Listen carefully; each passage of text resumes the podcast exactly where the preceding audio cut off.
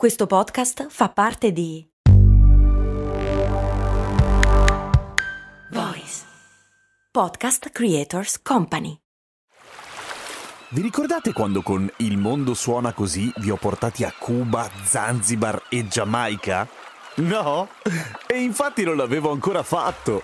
Per fortuna è uscita la nuova stagione di Il mondo suona così, il podcast di viaggi dove vi porto in giro per il pianeta tirandovi per le orecchie. Nel senso che sei arrabbiato? Ma no, nel senso dei suoni, capito? Orecchie, udito. Ah, ho capito. Sei simpatico. Il mondo suona così, una produzione voice in collaborazione con Eden Viaggi. Claudia su patreon.com slash cose molto umane mi chiede ma perché ci droghiamo? Cose molto, cose molto, cose molto umane.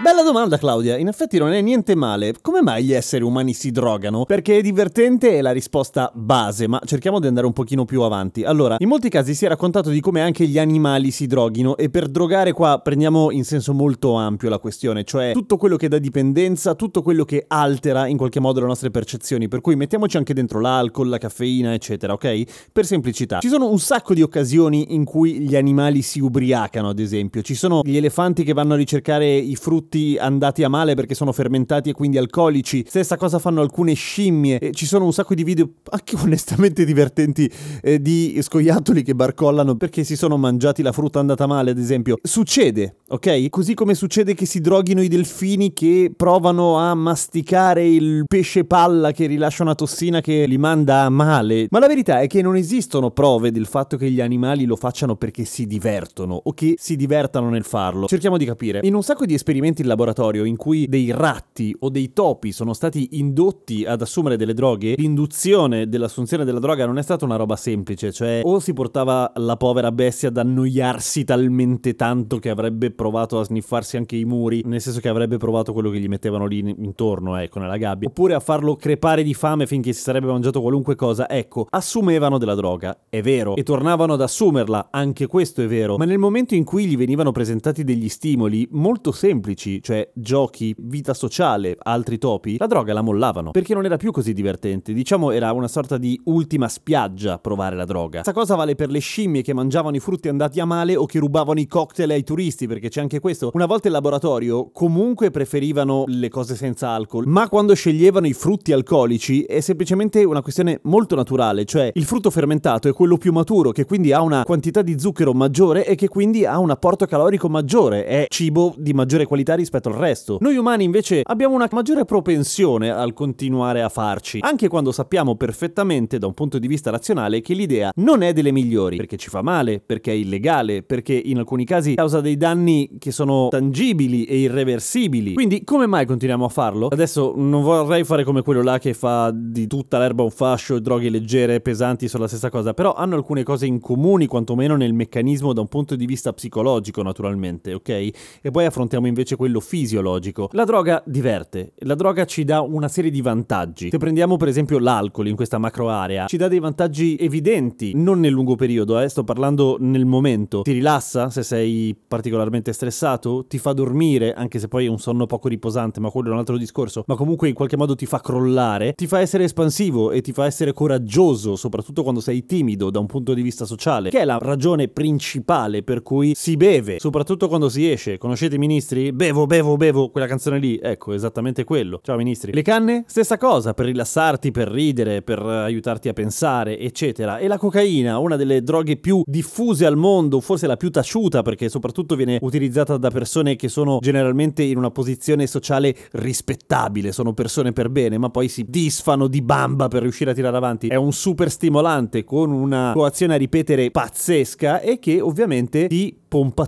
tutte le capacità. Sei più efficiente? Minchia, e ti stanchi di meno? Certo che ti stanchi di meno. Ti consumi prima? Ti consumi prima, ovviamente. Quindi perché noi esseri umani, essendo esseri razionali, siamo così proni a avvelenarci di fatto? E qua ci metto anche le sigarette o il caffè, anche se poi non fa così male, come ho già detto, o una serie di altre dipendenze che sviluppiamo e sviluppiamo quasi volentieri, no?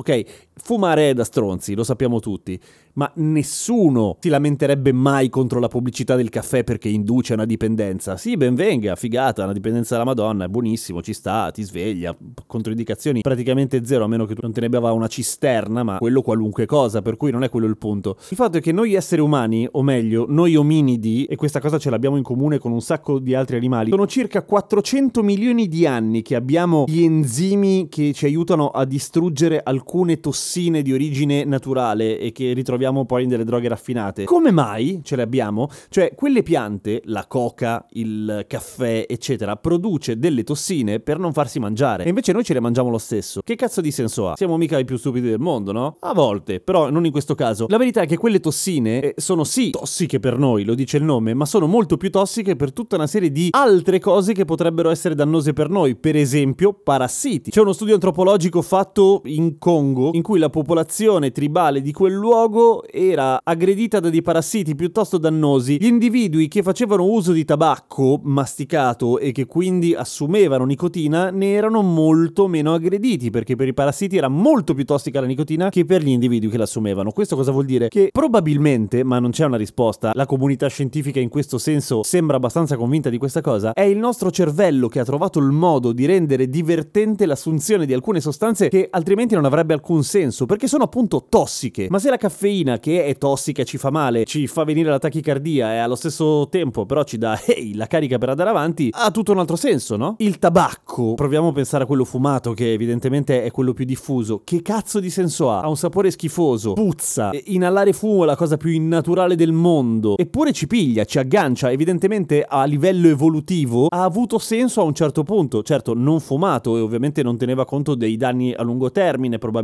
Questa roba qua si chiama trappola evolutiva, cioè una cosa che a un certo punto ti fa bene, un comportamento che a un certo punto ti fa bene e che poi si rivela essere un'inculata in seguito, ok? E per la maggior parte delle droghe è la stessa cosa. Poi bisogna tener conto anche di un altro fatto, che la maggior parte delle droghe che si usano oggi sono molto molto nuove da un punto di vista della storia evolutiva dell'uomo, figurati, cioè le droghe sintetiche esistono da un battito di ciglia in termini evolutivi. Ancora non esiste un modo per contrastarle dal punto di vista fisiologico, capace che a un certo punto il nostro organismo nell'evolversi generazione dopo generazione negli anni e nei millenni si accorga che magari farsi di metanfetamina fa male e basta, anche se lì per lì ti fa rilasciare una tonnellata di dopamina e ti fa stare benissimo, dicono. Non l'ho mai provata e non la proverò mai perché fa davvero male. Stessa cosa per quanto riguarda le sostanze psicotrope forti, tipo l'LSD. Non dà alcuna dipendenza, si dice, almeno da un punto di vista fisiologico. La fregatura è che, essendo illegale ovviamente, non c'è nessun controllo, o meglio, c'è un controllo sulla presenza in generale della droga, ma non c'è un controllo su quello che contiene la droga, per cui può essere tagliata con lo schifo. E siccome una sostanza di questo tipo agisce rimappando letteralmente quelli che sono i collegamenti delle nostre cellule neuronali, può andarti bene un sacco di volte e una volta può andarti male, e ne basta una. È un po' come scaricare delle app fichissime piratate con cui il tuo computer riesce a fare delle cose bellissime per un sacco di volte, poi te ne arriva una che in realtà è un virus, un trojan e pam, ti flamba il cervello. Non voglio fare il discorso da bacchettone, è che è vero, succede. Le droghe sintetiche in particolare